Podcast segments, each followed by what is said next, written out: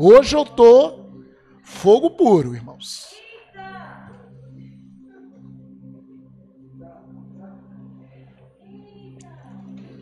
Romanos capítulo 1.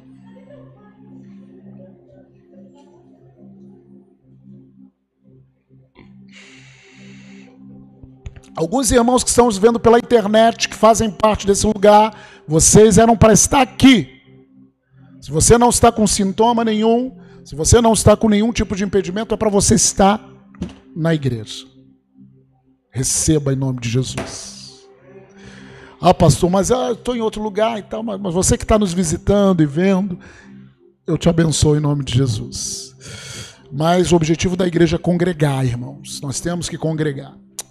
E congregar, a gente não faz isso pela internet. Eu tenho uma dificuldade em entender isso.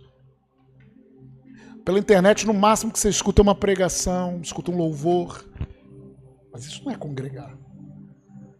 Congregar tem algo sobre trocar. Os meus dons abençoam o Júnior, os dons dele me abençoam. Amém? Só se a gente estiver no, como se diz, no, no Google Meet, né? no Zoom, Aí sim a gente troca. Romanos capítulo 1, verso 16. Romanos 1, 16. Pois não me envergonho do Evangelho, das boas notícias. Das boas notícias. Evangelho é boas notícias. Não me envergonho das boas notícias mesmo num tempo de más notícias. Eu não me envergonho das boas notícias. A gente está um tempo que as pessoas estão falando más notícias, aí para você fazer parte daquele grupo, aí você começa a concordar, é, né? Tá brabo mesmo, né? Já viu aquilo? Todo mundo tá brabo, tá brabo. Aí para você conversar, tá brabo mesmo, mas Deus ele tem nos chamado para mudar o tipo de conversa onde que a gente está. Ou seja no trabalho, seja, sabe, na sua vizinhança, eu não me vergonho das boas notícias. Por quê? Porque é o poder de Deus. É o poder de Deus para a salvação de todo aquele que crê. Primeiro do judeu e também do grego. Amém, queridos? Fala comigo, eu não me envergonho do Evangelho, porque o Evangelho é o poder de Deus. O Evangelho não tem o poder de Deus. O poder de Deus não é questão que faz parte do Evangelho. O Evangelho, as boas notícias, é o poder de Deus. É muito definido, é aquilo. O Beto é um adorador. Não é que é da oração, é que está na vida dele. Amém? O Evangelho é o poder de Deus para a salvação. E, e agora abre a sua Bíblia também em 1 Coríntios. Primeira carta de Paulo aos Coríntios. Eu estou meditando agora em 1 Coríntios, irmãos. Estava meditando em Efésios, agora estou meditando em 1 Coríntios. 16 capítulos, para você ler de uma vez, uma, duas, três, quatro, cinco, orando em línguas, amém? Até o teu espírito absorver toda essa verdade da palavra de Deus. 1 Coríntios capítulo 2, verso 1, eu, irmãos, quando fui ter convosco, anunciando-vos o testemunho de Deus, que é o evangelho, não o fiz com ostentação de linguagem. Ostentação de linguagem ou de sabedoria. Não foi um bonito discurso, um discurso eloquente, que sabe muito bem falar as palavras. Não, não foi assim. Porque decidi, não é que ele não sabia fazer um discurso bonito, Paulo, até porque ele era letrado. Ele sabia, mas ele decidiu. Eu decidi nada saber entre vós, senão a Jesus Cristo e este crucificado. E foi em fraqueza, porque, queridos, ah, não, mas o estado emocional dele ele estava meio para baixo. Então, porque ele está meio para baixo, ele não vai louvar ao Senhor, ele não vai exaltar, ele não vai pregar a palavra. Para! Sem infantilidade. Vamos crescer.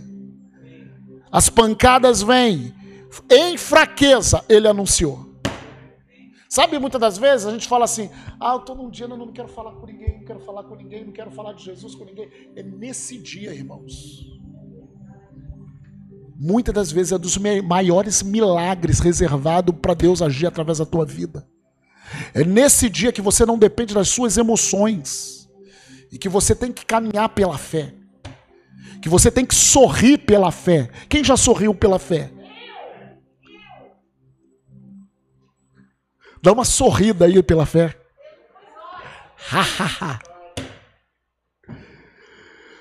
ah.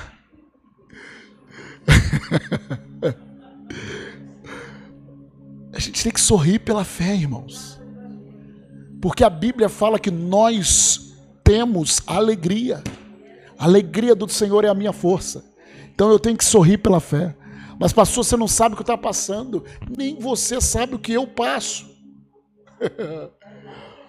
Ou você acha que Satanás não quer me derrubar? Todos os dias, todos os dias, todos os minutos, ele quer me derrubar. Ele quer te derrubar. Mas nós já somos mais do que vencedores.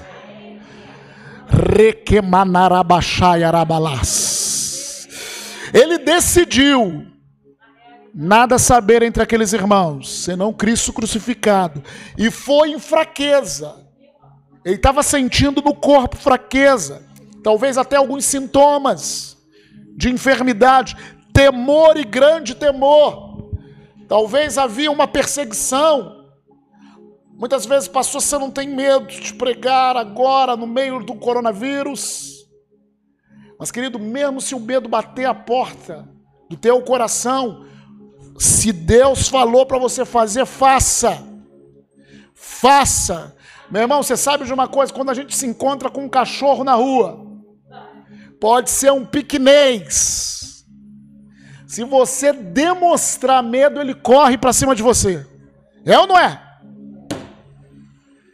Satanás é, é, é igualzinho. Você se encontra de frente para ele. Dentro de você pode estar tá até batendo algo de medo.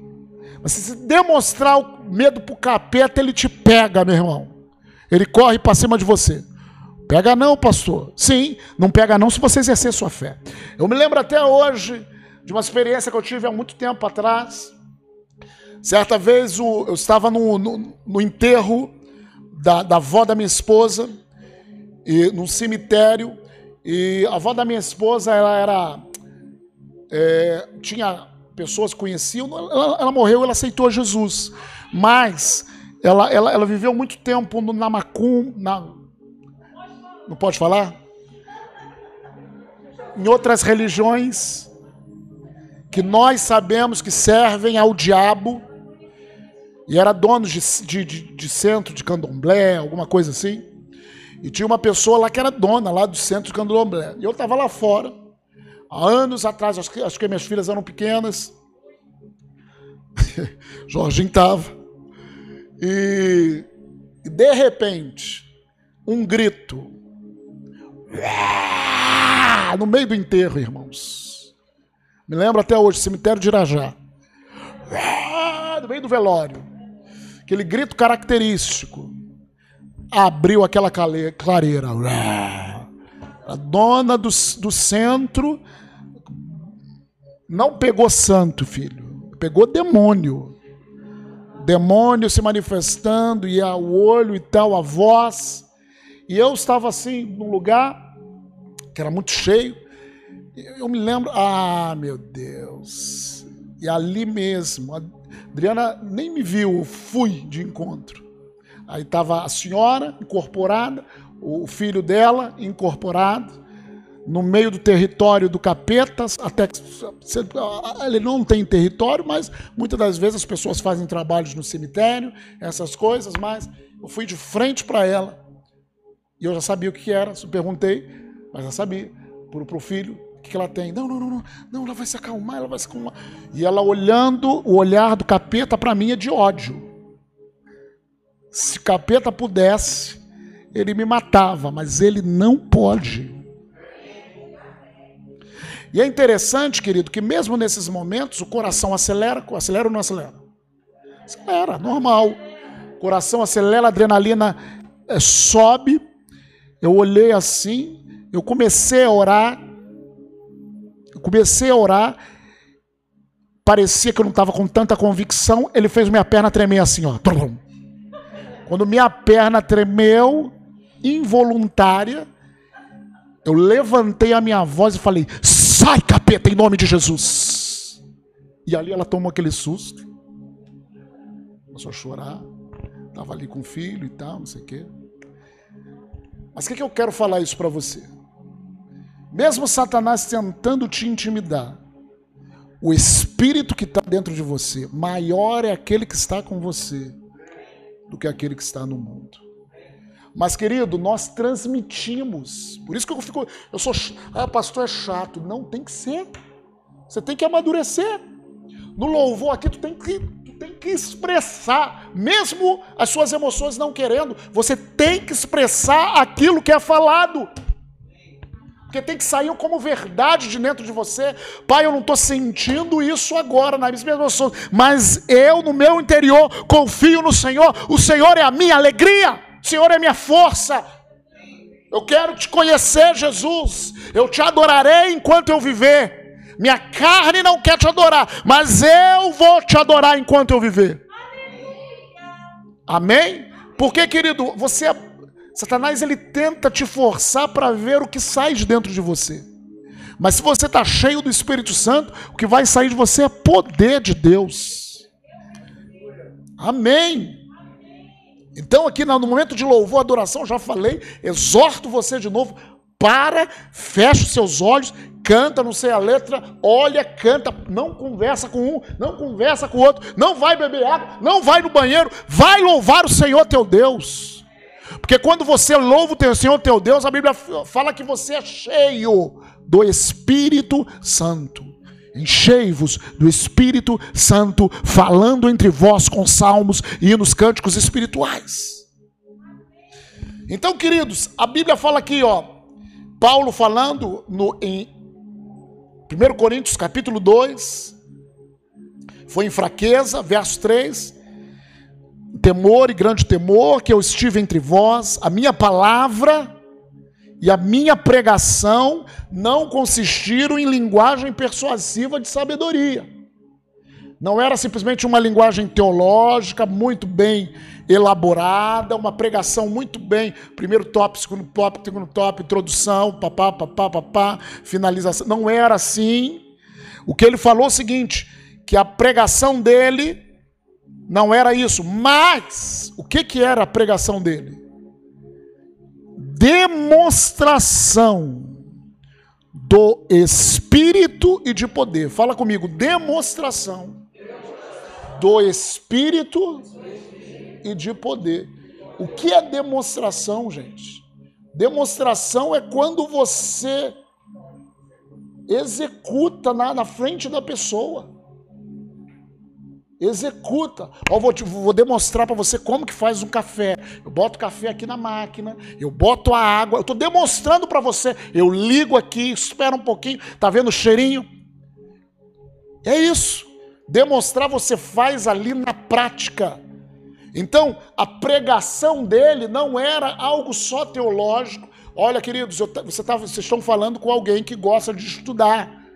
Eu gosto de ensino teológico. Eu gosto de estudar a Bíblia. Eu gosto de estudar história. Eu gosto de estudar algumas coisas, original. Gosto. Mas, querido, quando tem momentos que é muito mais do que eu gostar um estudo, eu até dou estudos direcionados pelo Senhor.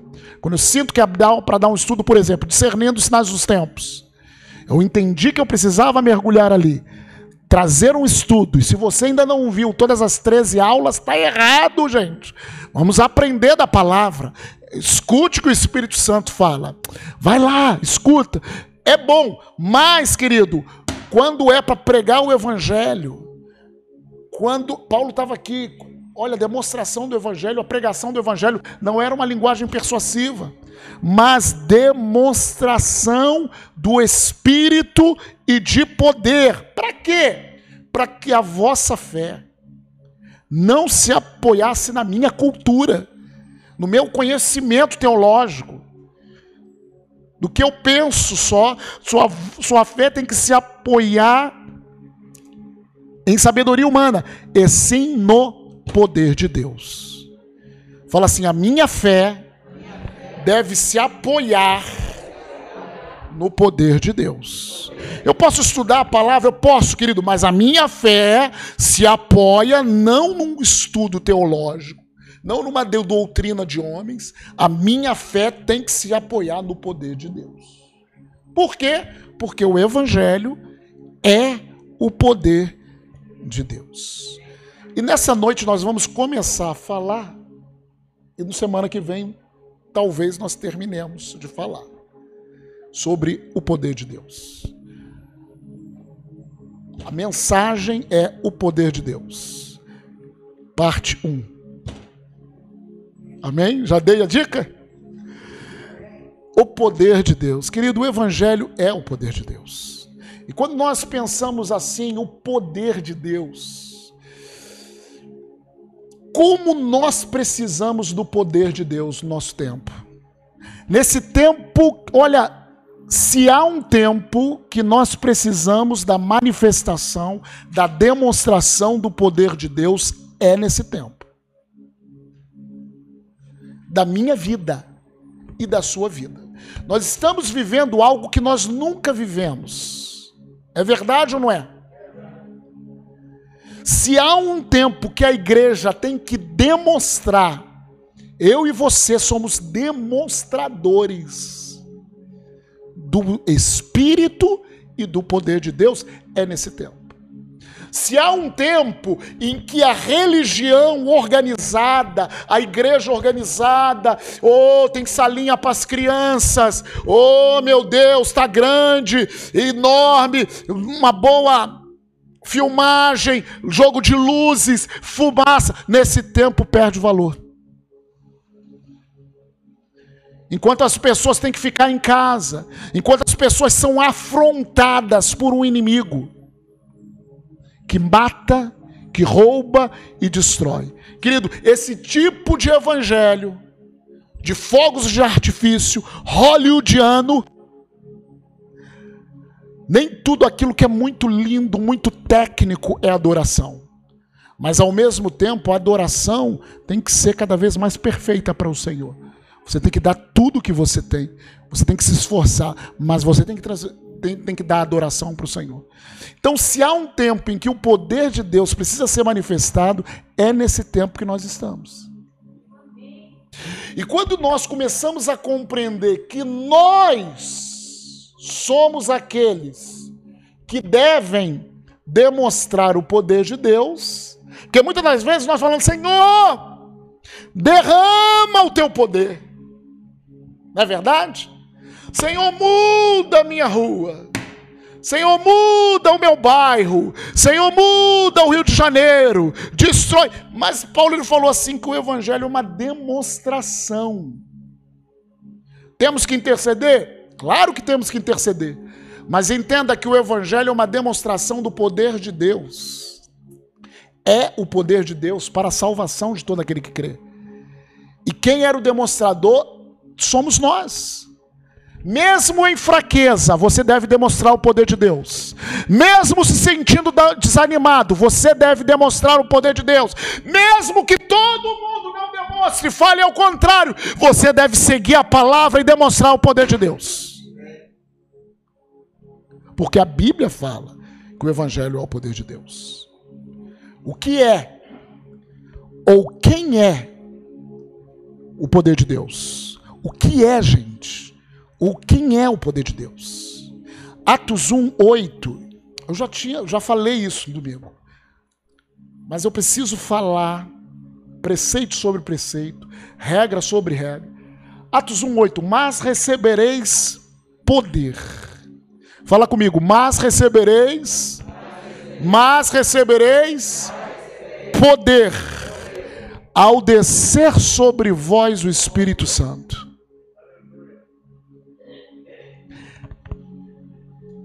O poder de Deus nós recebemos nesse batismo do Espírito Santo.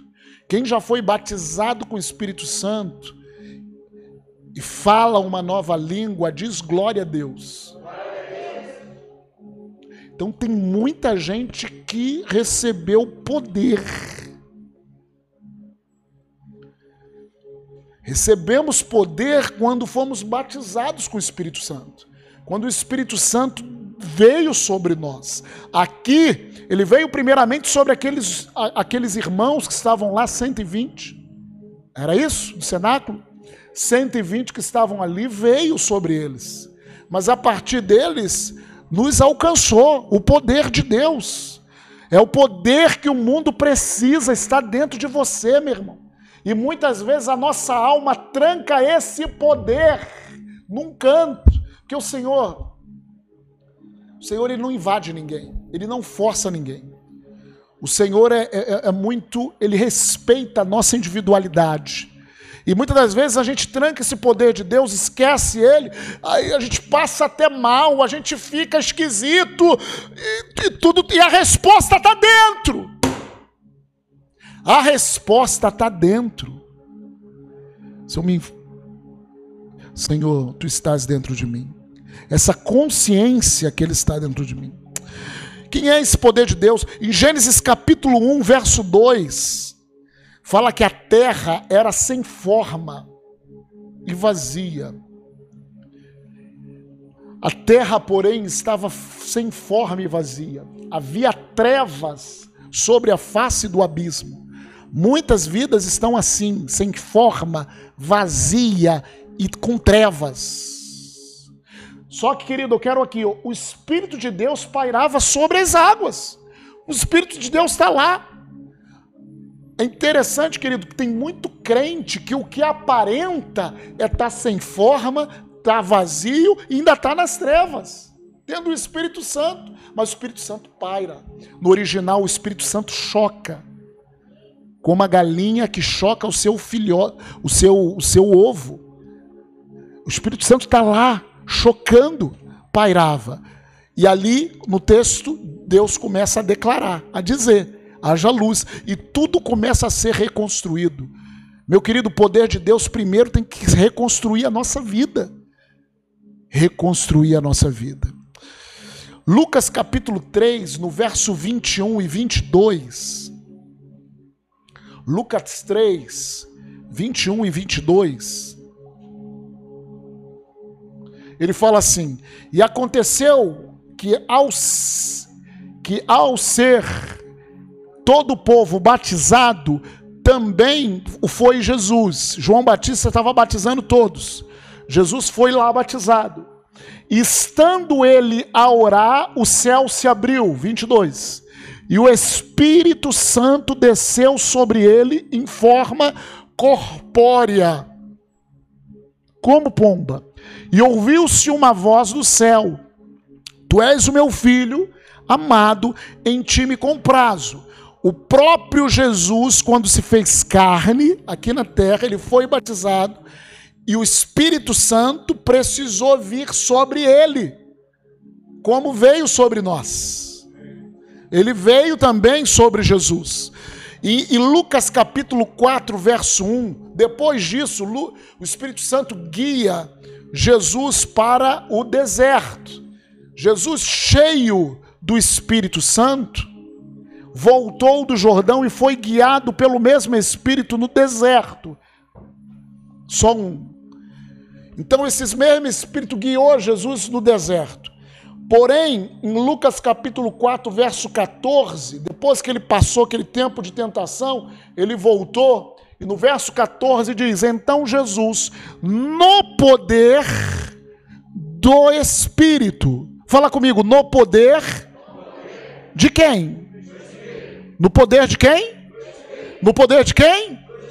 Regressou para Galiléia e a sua fama correu por toda a vizinhança. Até então, nenhum milagre, nenhuma manifestação, nenhuma demonstração tinha sido feito para o povo. A partir de então, as coisas começaram a acontecer. Então, queridos, o que é esse poder de Deus? É o Espírito Santo. Ou melhor, quem é o poder de Deus? É o Espírito Santo. O poder do Espírito Santo em nós é o, é o, mesmo, é o mesmo Espírito que estava em Jesus. Por causa da morte e da ressurreição de Cristo, nós podemos nos tornar novas criaturas, isso foi obra do Espírito, e nós podemos receber o Espírito dentro de nós. Dentro de nós e sobre nós. Amém, queridos? Aleluia! O poder do Espírito Santo é a manifestação, o poder de Deus é a manifestação do Espírito Santo em nós. O Evangelho é o poder de Deus. O poder de Deus está no Espírito Santo. E o Espírito Santo está em nós. Então, onde está o poder de Deus? Vem, Senhor, com teu poder. Parece que a gente está clamando para que o céu se abra, querido. O Espírito Santo já desceu, já foi derramado. Alguém já impôs as, suas, as mãos e você foi batizado com o Espírito Santo e orou em línguas. É ou não, Marlos? Marlon. É ou não, Marlon? Já orou em línguas. Você já recebeu o batismo com o Espírito Santo.